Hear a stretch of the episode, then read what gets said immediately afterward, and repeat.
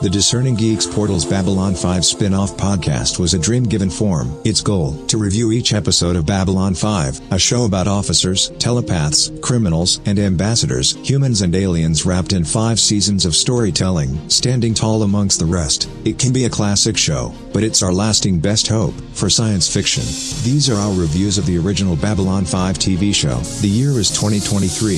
The name of the podcast is Discerning Lurkers Portal.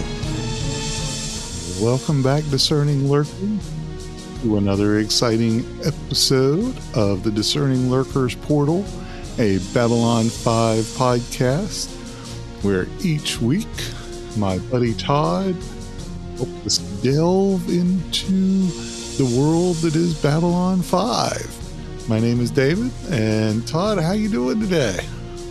Oh, very good, and very ready for this episode. Uh, I'm glad that we've got a really good episode to to review tonight. Okay. Is this one exciting for you? Oh yeah. I feel yeah. like you've been waiting on this one almost all season because we're getting close to the end of season one.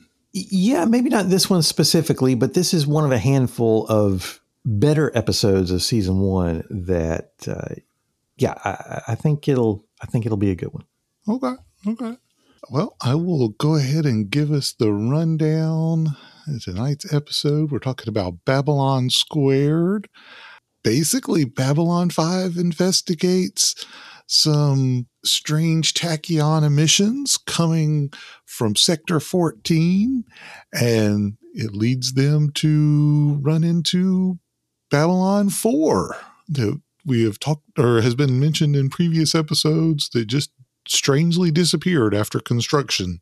In addition, we have Delenn has a mysterious meeting with the Grey Council.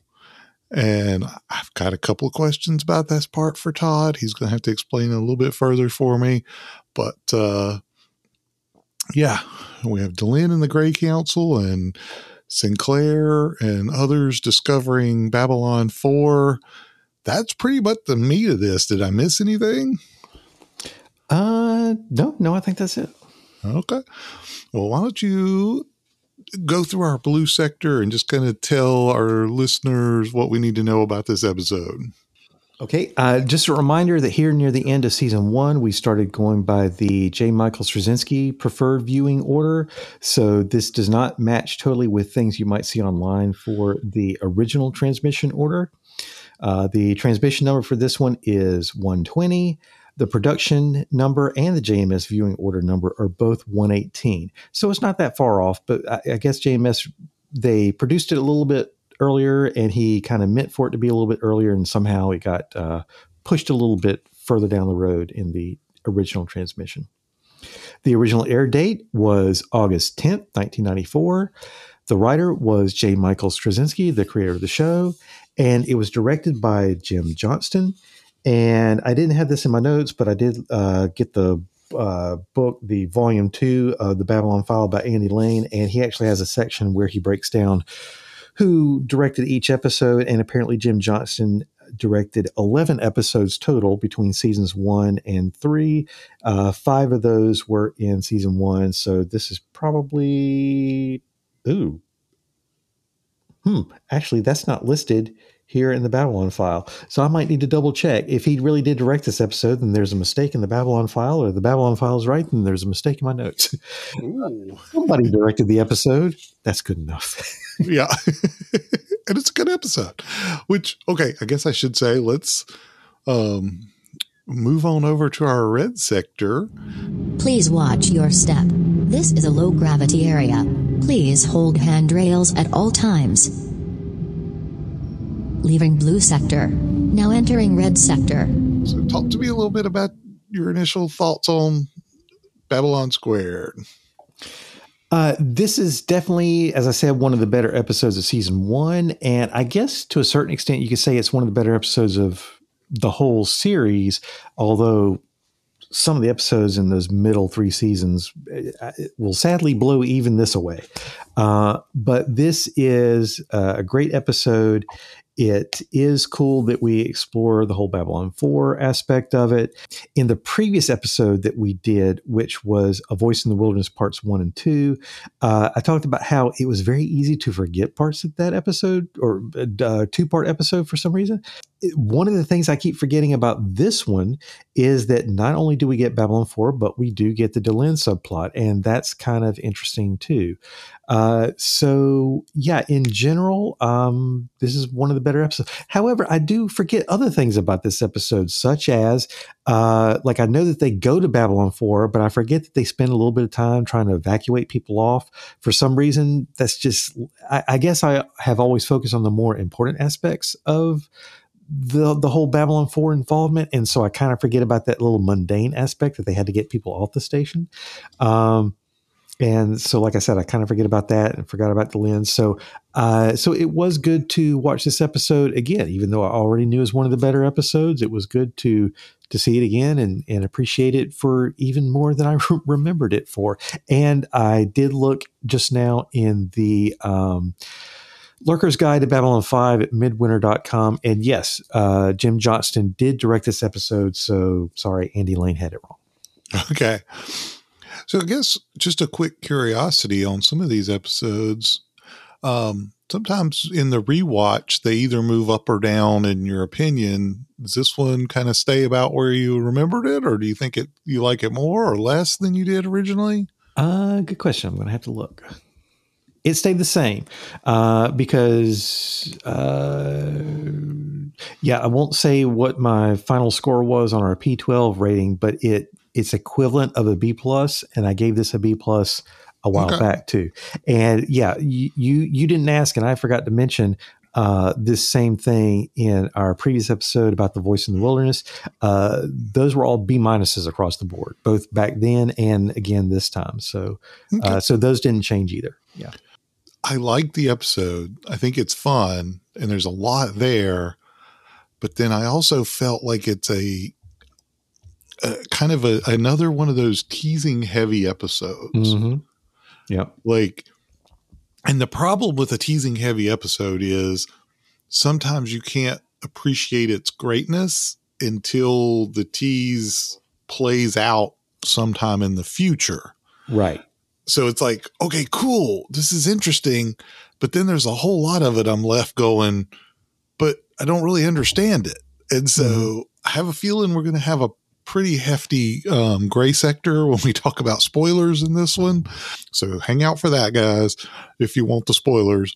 But uh, you know that that my initial reaction was okay. This is cool, and I can see where this has the potential to be a fantastic episode. But right now, there's so many loose ends for me. It's hard to say, oh, it's phenomenal, you know, because I just don't know the the payoffs everywhere. So um, it'll be interesting to see if, how my rating for this changes over time because there's definitely a lot kind of foreshadowed in this. Yeah, and I would agree. As much as this is a great episode, especially a great episode by season one standards, you're right. That's the thing that holds it back from even more greatness for me is the fact that it is kind of the setup for something even better that comes later. Um, the thing that comes later kind of blows us away, but you've got to start somewhere. And JMS was very good in season one at laying a lot of groundwork and planting seeds. But I, I'm noticing that when I'm going back and watching all season one, is that sometimes those seeds aren't as satisfying as the sprouts.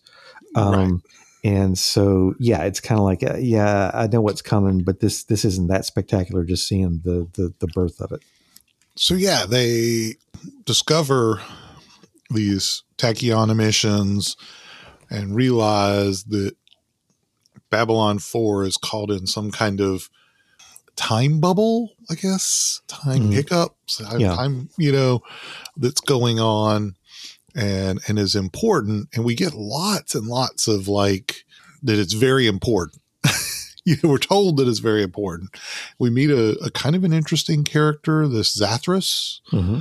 um, again i'm gonna have to ask for more on that in the spoiler section so be prepared and um, you know, a great war and something coming in the future. So we know all of this is going on. And then a little bit more kind of direct that's happening is, you know, Delenn is offered leadership. And I kind of took that as leadership of like her entire people, but I'm not sure if that was actually what was offered or not. It was kind of confusing. Yeah, I think it is. However, the the overall leadership structure of the Minbari is in some ways oversimplified, but in some ways oversimplified to the point where you can't help but wonder: is there more to it, and what are the rules to this? Um, I I'm not even sure that it's established in this episode or not, but there are normally nine members of the Grey Council there are three members from each of the three castes. Uh, the Minbari put a lot of stress around the number three. So three times three, so nine. However, uh, we also know that the whole reason that the Earth Minbari War was started was because of the assassination, kind of sort of accidental assassination of their leader, Dukhat.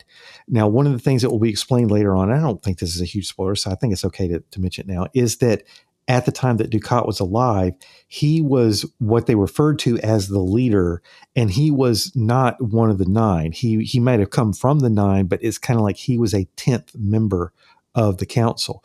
So what is not totally clear is why it is they haven't already replaced him as leader, what they do without a leader, and what exact what exactly is the purview of authority that the nine do with or without a leader. Like, I don't know if this is kind of like the equivalent of a Senate, but they have some kind of House of Representatives back home, or if this is, or if these nine people truly just run the entire Minbari race. I, that is never made super clear, but it's almost like the leader would be a president among a cabinet or a prime minister among a, a cabinet.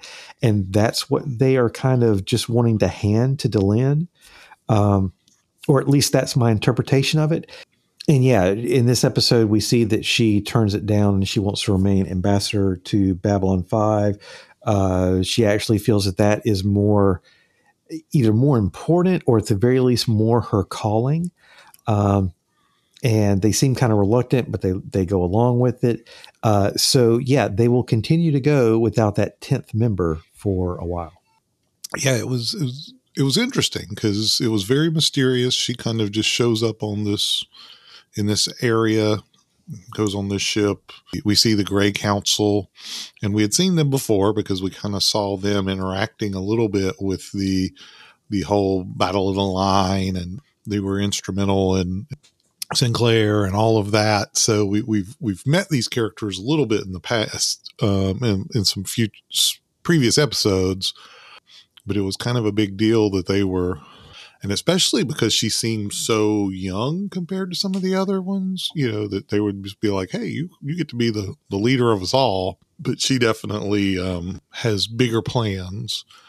And that i do know a little bit about so we'll talk about that in the spoilers. But uh, yeah lots of spoilers on this this episode. Talk to me yeah. a little bit more about the the world building or anything else in this red sector Okay, so another part of my notes, I, have got that it's been 10 cycles, and I don't know if a Minbari cycle is equivalent to an Earth year, but supposedly 10 cycles that they've been without a leader since Dukhat was killed. And so apparently that wasn't a spoiler. I guess they did mention that in this episode. Um, so they've been without a leader for quite a while. And so again, it makes me wonder what is the purpose of the leader and how do they deal with it when they don't have one? And what does it mean when they're ready to give a, a person the leadership role? I, I don't know. But apparently it, it is an unusual amount of time for the Grey Council to go without a leader. So maybe they have gone without a leader before but just not for this long. And you mentioned that she seems kind of young. She may not be super young now but it is kind of implied later on when we see a flashback to what happened around the time of the Earth Minbari War. It is implied that she is rather young then, that she's just kind of learning things around that time. So, yeah, in the grand scheme of things, she is not that young uh, and maybe not that super experienced, which I think says a lot about Delenn that they see that much potential in her if they're if they are willing to hand this leadership position to her at a young age there again we don't know. It could be a similar situation to londo where uh, amongst his people his position as ambassador to babylon 5 was kind of considered a joke. It wasn't taken very seriously. Maybe they want to give her the leadership position because they're like we've gone 10 years without a leader. This is getting ridiculous. We need to elect somebody. And maybe the other eight didn't want it. Maybe they were like ah, give it to her she'll take it. Yeah again we're kind of left hanging knowing exactly what the nature of this leadership position is all about. Oh but another part of my notes says that no one has ever turned down a calling by the gray council before. So one way or another delenn's being offered the position and turning it down eh, across the board it's all unprecedented. Hmm. anything else in this red sector? I feel like we're going fast that's really all I have. Okay. Like I said, I felt like the plot of this one was pretty straightforward. You know, yeah. now we'll get into a lot of kind of behind the scenes stuff later, but so let's hop on board the transport tube and head to Green Sector. Now entering Green Sector. This, for our listeners, is where we talk about the kind of characters and character development, things like that, some memorable quotes, and so yeah, who do we get in this episode? Of? I mentioned Zathras. Um, so yeah. yeah. talk to me a little bit about Zathras. yes, the first appearance of him. Uh, he's played by Tim Choate. Um, this is also an episode with the second appearance of Lise Hampton, played by Denise Gentile or maybe Gentile. In fact, the first appearance was the very previous two parter that we went over. Now, outside of the JMS order, I don't know if maybe these ep- episodes aren't uh, consecutive like they are in the order that we're going in. But uh, yeah, so in the order we're going in, Lise Hampton was just introduced last time, and she's already showing up again this time. Uh, this is also the sixth appearance of Mark Hendrickson. He's one of those actors that plays various aliens on the station. This time he's playing a Minbari, and by this episode, he's already played a Minbari one other time, uh, plus a Narn and a Drazi twice each. And this is not his last appearance. We'll see him more later. And really, off the top of my head, I'm not even sure which Minbari he was.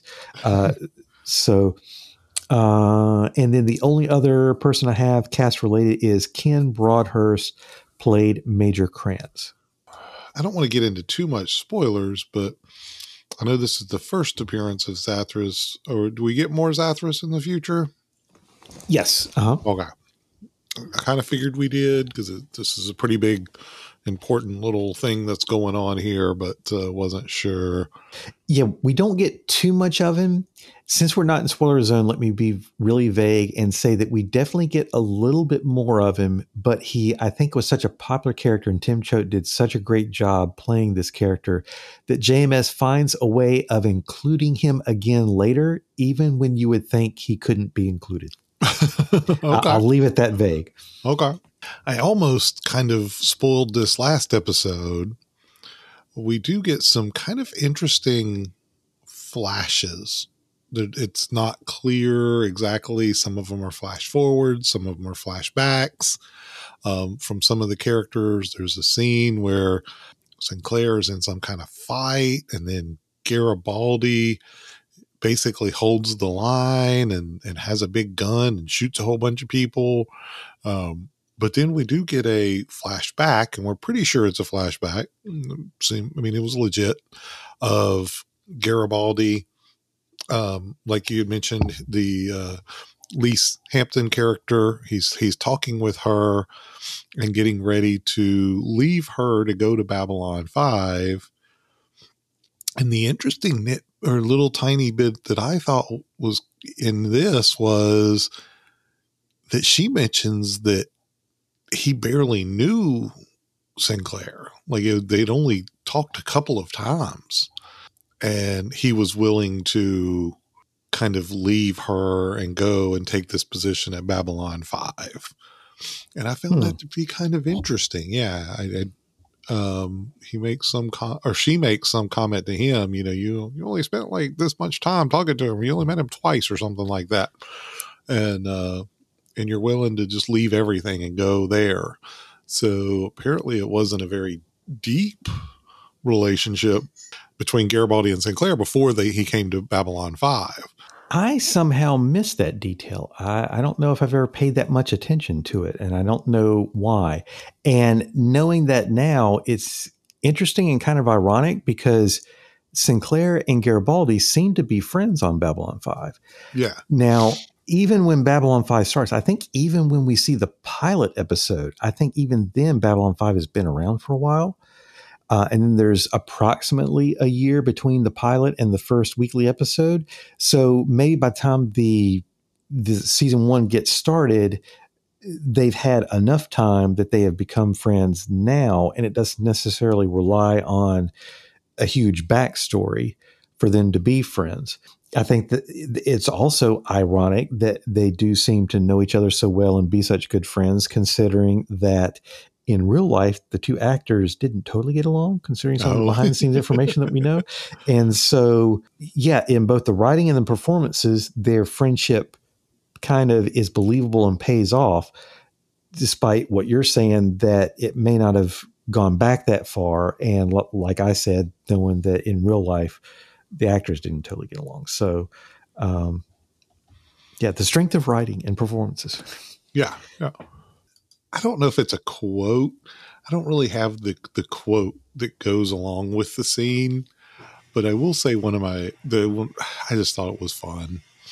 Uh, the episode kind of starts off with Ivanova coming out, and Sinclair and Garibaldi are having breakfast, and she joins them at breakfast Hmm. and then Sinclair kind of uh, lulls her to sleep. She's like, she's telling him, "Oh, I got woke up, you know, so early because CNC called. There was these tachyon emissions, and we need to do some research. It's a couple miles away." But she, her sleep was interrupted, and so he kind of lulls her to sleep, and then they switch like their plates and everything to so that they're like done, and like she wakes up and they pretend like breakfast is over. She's like, "Oh, it's like seven thirty. Oh, I'm supposed to be on the." and it was just kind of a fun little game that they played with her. Um, and Sinclair even kind of says, "Garibaldi, you're a dead man." You know, she realizes what you've done. Um, but he was just as in on it. So I, I thought that was funny that you know Garibaldi kind of took the blame, even though you could tell that it was both of them very handily in on this little ruse that they did with her. And that was one of my, I just thought it was a fun scene. Uh, I like seeing their interactions.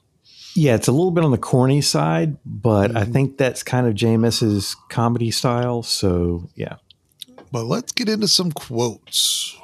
You have any quotes for us in this episode? Yeah, I've only got a couple, and one of them isn't even that funny or or amusing or deep or philosophical or anything like that. But it it's something that I'm going to have to elaborate on in spoiler zone. I mean, seriously, you're right. This might be in a quicker view, and then everything is going to be in in spoiler zone. So the first quote is from Zathras, and actually, do you prefer it? Because do you have any quotes from no. Zathras? No, go for it. Okay, so um, I love it when when Zathras says, "Zathras not of this time. You take, Zathras die. You leave, Zathras die. Either way, it is bad for Zathras." um, I just love his way of talking, and I'll actually have a little bit of comment on that in in Gray's sector on how and why it is he talks that way. Uh, strangely enough, the one that I had, and again, I'm not even sure if it's a full quote or not. It's more of a scene, and it is Garibaldi and um, Sinclair are on this ship flying to Babylon 4 and and they I think they mention it's like 3 hours or something one way or it's it's a long flight out there to to to this sector. And uh and they're flying and Garibaldi's like trying to pass the time. And he just kind of asks him, he goes, Do you fasten then zip or zip then fasten? Sinclair's Yeah, like, yeah. What? I'm not going to have this conversation. And then he finally is like, I fasten and zip. and Garibaldi's like, yeah, me too. And it was kind of like you could tell that there's it's like, okay, what are we going to do with this time? And Garibaldi's kind of ready with, no, I've got some like, you know, it's almost like Uh, I've used as an icebreaker in different settings with meetings before. You know, do you roll your toilet paper over or under? You know, and, and let people kind of debate which way the the toilet paper roll is supposed to roll, and it means nothing, but it's just a way to kind of break the ice and talk about different things. So I thought it was funny that they were having to have this conversation kind of awkwardly in the in the ship on the way to Babylon 4. Um, well, and not only is the question kind of absurd, the fact that they know is a little bit hard to believe because whenever that comes up and I think about it, I honestly don't know which one I do first. It's one of those things that is so automatic. And I think that's one reason why Garibaldi is asking the question because since it is automatic, we don't think about it. And therefore, we never think about the possibility that somebody else could do it differently. But I think about it so little that I don't remember. And so I couldn't answer the question if I tried. I would literally have to take my pants off, put them back on, and pay attention to the way I did it. and even then, I would be so self conscious about the way I did it. I would probably do it one way on purpose and then wonder, okay, but is that the way I usually do it? Um, and then the other thing that is a little bit weird about the conversation is the use of the word fasten when yeah. I usually think about it as buttoning. Yep. You know, you you button your jeans, you button your pants. Or trousers for our British friends. Now, granted, in the future, maybe they substitute buttons for something else, and maybe that's why they had to use the word fasten. But I never think of it as fastening. So the whole conversation is just weird on multiple levels. Did you have any other quotes? yeah, and like I said, this will not be interesting until we get to spoiler zone. And even then, I, am not even sure it'll be interesting then. Okay. so I'll just, uh, but I'll have to say it here in order to set it up for later. So Ivanova, uh, it's near the end of the episode. and Ivanova says, "Commander, welcome home." And Sinclair says, "Thanks." Ivanova says, I've been monitoring the situation from this end. So it's true then. Sinclair answers, Yes, it's true. Ivanova, uh, great, and I missed it. Sinclair, not necessarily, Lieutenant Commander. We don't know where Babylon 5 was going or when it was going. Who knows? It may show up again sometime. And Ivanova replies, Well, if it does, this time I'm going and Garibaldi's staying home. And again, I'll elaborate later why that is significant. Well, and I had that, and then I have a question, and this will kind of keep going because I, I I'm curious if this is foreshadowing. Don't answer this question yet, but that quote continues. You know, uh, Sinclair says the Flying Dutchman. He called her, and Ivanova says, "What? I don't get the reference." Um, and Sinclair explains it's a legend, an ancient sailing vessel that vanished while trying to sail the Cape of Good Hope According to the story, it reappeared again and again over the centuries, trying to find a way home. And then Ivanova asks, Did the Flying Dutchman ever make it home? To which Sinclair answers, No. So I'm throwing that out there almost as a question mark. You know, kind of, do I need to read anything deeper into that when we get to the spoiler zone? Yeah, I don't know. And one of our behind the scenes sources does have more about the Flying Dutchman, but I admit I did not pay that much attention to that. So uh, I might skim over that and see if it has any relevance to to what we're talking about. Okay. Okay. Well, I think unless you have any other quotes, that wraps up our green sector, which means we're going into brown sector entering brown sector. This is where we talk about our nitpicks, dislikes, and the bad stuff. Um, I'll start. The biggest one I have, and this is what I mentioned earlier, kind of in the synopsis, is that if I have a nitpick or a complaint about this episode, it's that so much of it's shadows of the future you know, things that are going to happen and set up for the future. And in many ways, very little payoff. Um, and and some of it just kind of leaves you scratching your head and i'm like okay i don't really understand that what does that mean and what is that going to look like in the future um and so that's my biggest nitpick i mean it, it's okay i understand yeah. that it, it's necessary but at the same time that was you know as i was watching it i was kind of like I, I, just don't know what all this means. I don't know that it's what's important here. I, I, need to. This is one of those episodes that you have to put an asterisk beside, I think, and then some point in the future go back and go. Oh, I've got to go back and rewatch that episode to make sure that I see all the tie-ins because I know yeah, that there's yeah. a bunch of them. Mm-hmm. Um, but that could be four seasons from now. I don't know. We'll have to see. You'll be able to help me out a little bit in the uh, gray sector. So that's my biggest complaint or nitpick, or actually the only one I really had in this episode. Um, well, I got one more, and that is the we get a couple of scenes with the space traveler with the helmet on who is kind of there on Babylon 4 and he kind of makes a couple of appearances and it's it's that fading in and out and it just felt awkward. Overall, it just felt awkward. It's like, okay, I realize that this is a really important thing going on here. But the way that it was shot and the way when I watched it and everything, I was like, there's something about it just felt off. It just felt kind of off. And I don't know what it was. it just hmm, felt awkwardly okay. done. Yeah. Um, I, and maybe it was just the type of special effects being used. I don't know. Um, but, but that was my, those are my, my big nitpicks. Okay. What, what you got?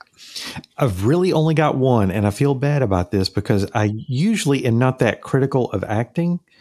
Um, but we've actually had a few episodes recently where it's like, I, I can't help it. I, I've got to mention this.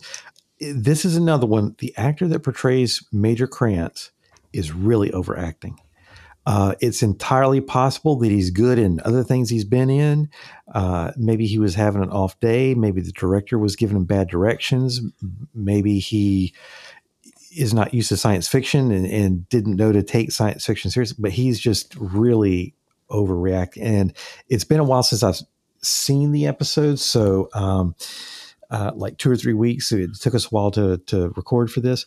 Uh, so I don't remember off the top of my head any specific moments, but I just vaguely remember just him being kind of wide eyed and just kind of a little bit hyper and just overselling the lines. Um, so yeah, I, I would say he's really my only nitpick from the episode. Okay. Well, that takes us to Gray Sector. Now entering Gray Sector. Beware of spoiler zone at end of sector. And Gray Sector is where we get a little bit of look behind the scenes. We're going to talk about any kind of behind the scenes things. Then we're going to do our rating. And then we'll go into our spoiler zone. And I think our spoiler zone may be a little heavy this episode. Um, so maybe it's good that we kind of powered through a little fast on some of the other sectors yeah, I have a lot of questions. So yeah, we're gonna okay. kind of do a soft sign off for those that don't want to be spoiled, and we'll talk about some lots of things to come. Uh, but go ahead and why don't you lead us off with some of the just behind the scene trivias and things that you know of about this episode that maybe the rest of us don't.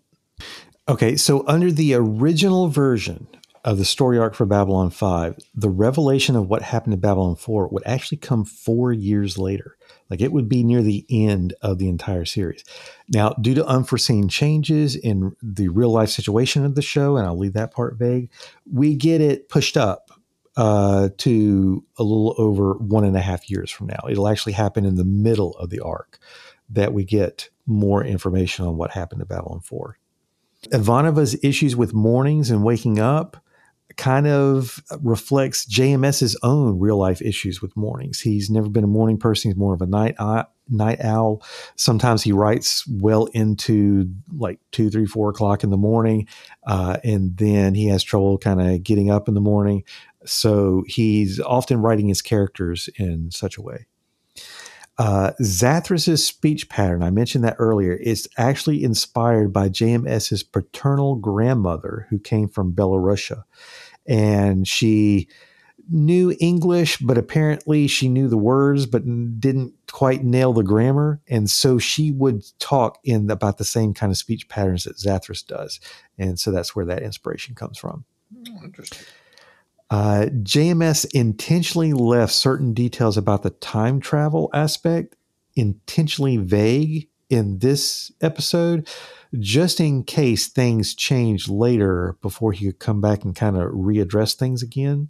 And it was kind of a good thing that he had that foresight to make things vague now because sure enough, some things did change. And as I already mentioned, he had to change when the follow up episodes came, when he readdressed Babylon 4. He had to basically restructure all of it.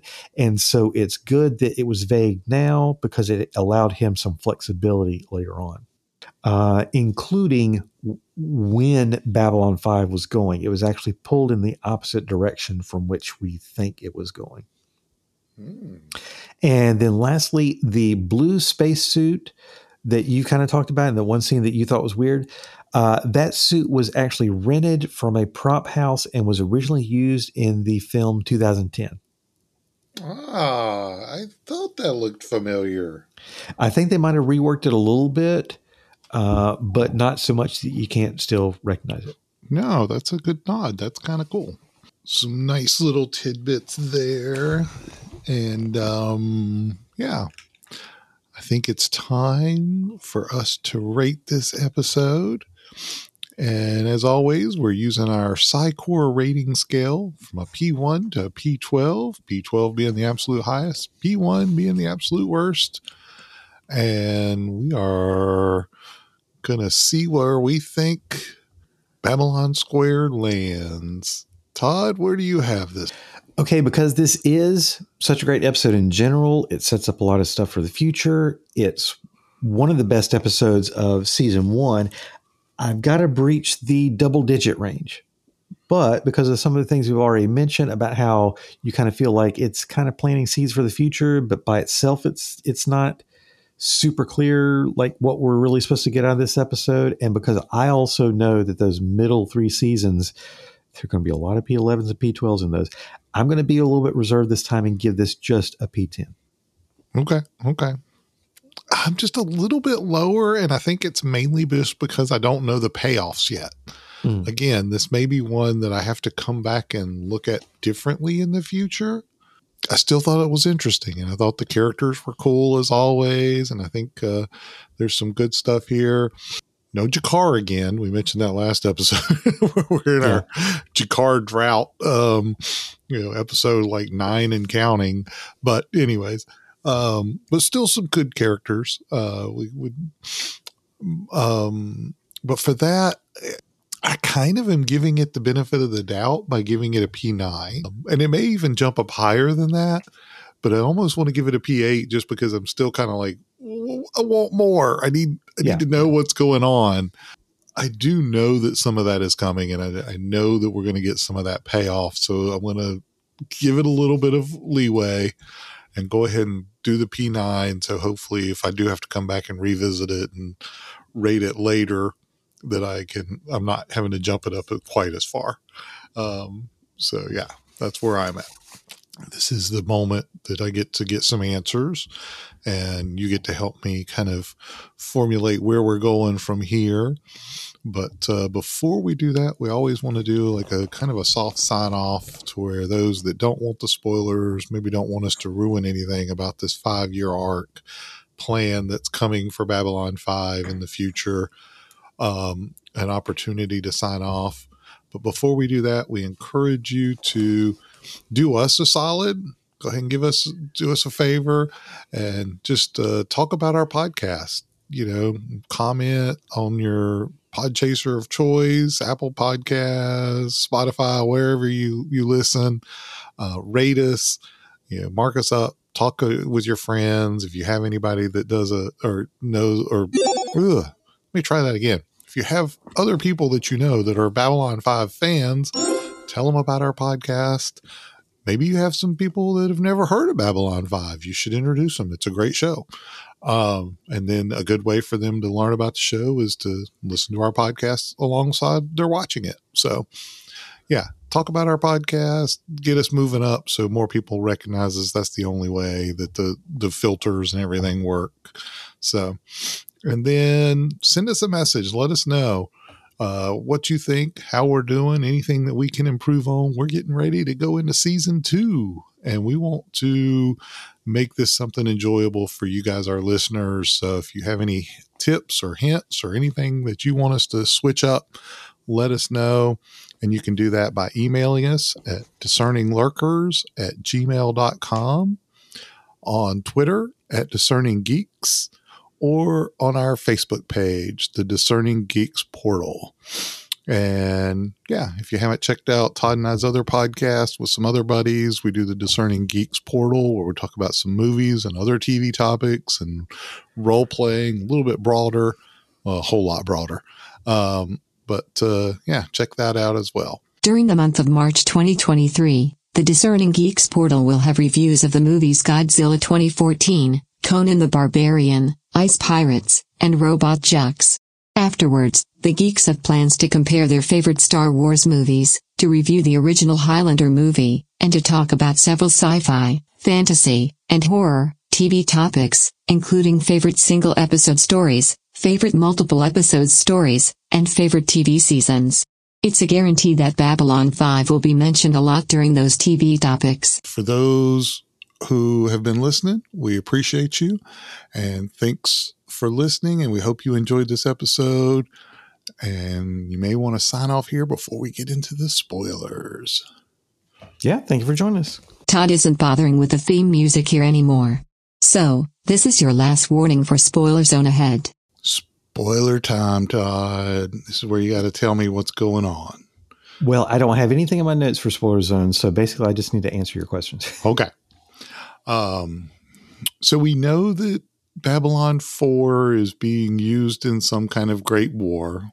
Mm-hmm. Um, it also appears that somehow Sinclair is somehow taking part in that because we, you know, learn that he's the man in the suit, right? Um, and he even says something about I tried to warn them, but it was, you know, staticky and and so we couldn't hear anything that he said and so he's just kind of this blurry figure that shows up. Um i mean kind of in general give me a little bit of general what, what what's going on here? What big war are we talking about? Is this the the war with the shadow? Uh yes it is it is in reference to the shadow war and in the original version of the Babylon 5 arc, I think the Shadow War would have lasted longer and been a bigger deal and would have culminated in them needing the station in the future, if I remember correctly. Uh, so they're actually going to be pulling Babylon 4 forward. And I think Sinclair and Delenn were going to take the station and kind of run with it. And then there was going to be a spinoff of Babylon 5 called Babylon Prime. And they were basically going to take the the station into the next series and I guess either continue the Shadow War or maybe they ended the Shadow War and there's going to be something even bigger and worse to handle. I don't know, but it was it was kind of ambitious of of JMS not only to have a five year arc, but one that created a spinoff that was probably also supposed to have a five year arc.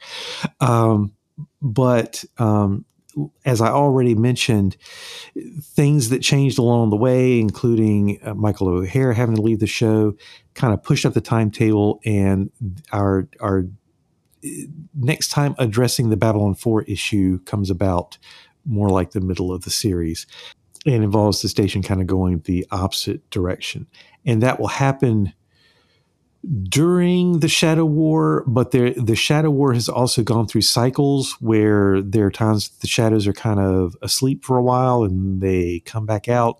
And so the station is not necessarily needed for this version of the Shadow War. Okay. okay. Uh, if that's too vague, I can be a little bit more clear if you want me to, a little bit more blatant, or I could just leave it at that. Well, so I guess they other question is um, Are we mainly only going to see Zathras when it's kind of related to this Babylon 4 Shadow War? Or do we see him for other plots and things going on? We definitely see him one other time in the future, and that's kind of what I was referring to later. When we get to the whole Babylon 4 thing later, yes, he'll pop up then. He'll be instrumental in that. Then there will be at least one time after that that we get him again, but I can't remember if it's just the one time or not. But there again, is it really him? It looks like him, and it's the actor. But is it really Zathras? Or is it Zathras? or maybe Zathras. There again, it could be Zathras. Now you people out there, who, people out there who have seen the episode I'm talking about, they know exactly what I'm talking about. If you want me to clarify, I can. No, that's okay. I, I, mean, some of this I definitely don't want to spoil too much, but I kind of want to switch gears a little bit. Um, I don't want to totally overlook the Delenn plot with the Gray Council because Gray Council's kind of mysterious, right? We, we, we they doing mysterious stuff all the time, and Delenn's a little mysterious. We we we're always kind of trying to figure out her real motivation but we definitely, you know, she makes a stand that she has this calling to be kind of on Babylon 5. She knows that there's important stuff there. Hmm. They give her a, Triluminary? yeah, I was going to say triangular thing. I don't even Yeah. remember what it was called or what it does or how it's important. Um, I mean, you mentioned that three is very important with Mhm. Yeah, the Minbari. They're they're it's just you know we've got three of each member on the council, three times three. We have three of these three of these three sided triluminary things. What is what, what's up with this? What, what do we know? What do we know is going on here? Well, I think this has been addressed in previous episodes. So this, well, part of this would be non-spoiler, and part of it won't. We've seen that the Triluminaries have multiple purposes. In one episode, I think it was "And the Sky's Full of Stars," where we saw Sinclair. Uh, the guy went into his mind, is trying to figure out what happened to the hole in his mind, and we see the flashbacks to Sinclair being uh, abducted during the Battle of the Line, and the Minbari use the triluminary. They just kind of put it up in front of them, and it lights up. And somehow that's all all it takes to tell them that um, there is something unique and special about Sinclair, and it leads to them stopping the Earth-Minbari War. And I think I've kind of given away in more than one spoiler zone already, specifically why they do that. So in some ways, the triluminary is kind of like a, a, detection device, but uh, we also know that Delenn goes through a change later on, uh, and if anybody has even seen little, pho- you know, screenshots or or DVD covers or whatever of future seasons, you know that the she gets doesn't look the same hair. yeah, yeah. She she goes through a bit of a hybridization. The triluminary is also part of a device that she has been building all season that will ultimately allow her to make that transition. Okay. Like that was part of one of the things I wanted. It was this triluminary going to be used in that, um, yeah, the transformation, the cocoon, the, Yeah. the, the technology that's used for her to go through this. So we have Babylon 4 shows up. We know that it's going to be used as a kind of a base of operations in this future war. Zathras, like I said, we kind of have the big reveal at the end that it's Sinclair in the suit. But what am I missing there? I feel like there's, I don't want to get too spoilery. I guess my big spoiler question is do we get explanation of all of that? Like what was going on with him coming back and trying to talk to him and helping Zathras? Or is that one of those things that's just kind of lost in the future and we get little pieces, but not really the big payoff? Some of it is pretty clear, and some of it, even later, is a little bit on the convoluted side, at least somewhat, because things didn't go quite the direction that JMS Right. wanted to. Uh, so things where Zathras makes reference to the one Uh-huh. and also who is in the suit. Uh, those are things that end up going through a little bit of a change, I think. Yeah, because Uh, it's kind of interesting. He originally says, You're not the one. And then he Right. sees the guy in the suit and he goes, Oh, it is the one. And then we see him take his mask off, his, his helmet off. And it's like, Oh, it's the same guy. It's like, How can you not be the one and be the one at the same time?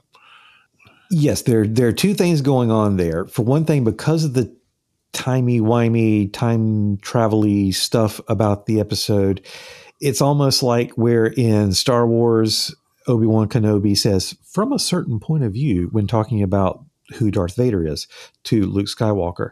Uh, it's kind of that. It's kind of like at that moment when he says, "Not the one." Well, he's right. At that moment, Sinclair is not the one. But then there's also another aspect going on with what is the definition of the one. And that's one of the things where JMS pulls off a little bit of uh, uh, dialogue gymnastics to give a different meaning as to what it means to be the one that Uh, allows some flexibility later. And some of that had to be done because of the way the arc changed and because of the way uh, Michael O'Hare had to leave the show and stuff like that. So I, I, again, I can be more detailed if you really want me to. no, I think that's, that's good. Okay. Uh, and then there's one thing I said I was going to mention later. Uh, let me try to refresh my memory on what that was. Oh, okay. So when there are later episodes that address the whole Babylon 4 thing, remember the quote that I that I said from Ivanova where she said, "Next time I'm going, Garibaldi is staying here." Well, that actually comes to pass when they do readdress the whole Babylon 4 thing. I won't say exactly what happens, but Garibaldi is basically left at home, and Uh. Ivanova goes along with whatever comes next, and that is done intentionally by Sinclair, partially because Sinclair doesn't want Garibaldi to be caught up in the timey wiminess of stuff that happens. Because you may have noticed in that one shot, Sinclair looks older. And I think it's implied in this episode that the Star Fury pilot, that his internal organs aged when he Yeah. got too close to the he basically died of field- old age. Yeah. Yeah. yeah, so Sinclair wants to intentionally leave Garibaldi out so that he doesn't get mixed up in things. And that might actually fit with the narrative of the show. And then also at the same time, I can't help but wonder is that done intentionally because, again, those actors didn't get along? Is a little bit of both? Uh, I don't know. But it kind of works out conveniently that, yes, Garibaldi will kind of be left out of things. And so it kind of fulfills Ivanova's quote in this episode that next time Garibaldi's staying, I'm going to go. And well, that ends up being true. Okay. I think that's all the questions that I have. I know we're going to get a lot more payoff on a lot of this stuff in the future. But uh, yeah. Anything else you want to leave us with, Todd, on Babylon Squared? Uh, no, I think that's enough. I know this is a spoiler zone, but I think if we get too deep, it, it'll it'll be too spoilery even for Yeah. you. Yeah. So, uh, yeah, I think this is a good place to stop. Okay. With that, I Todd, I appreciate all your help and explanation and all your behind the scenes knowledge. It has been a fun episode to talk about, and I can't wait for our next episode. Yeah, same here. In fact, uh, we got another good one coming up, so we're in a stretch of really good episodes right now. Awesome. Sounds great. Sounds great. Listeners, appreciate you hanging out with us, and we'll catch you next week. Remember, continue to do whatever makes you a discerning geek. Yeah, thank you for joining us.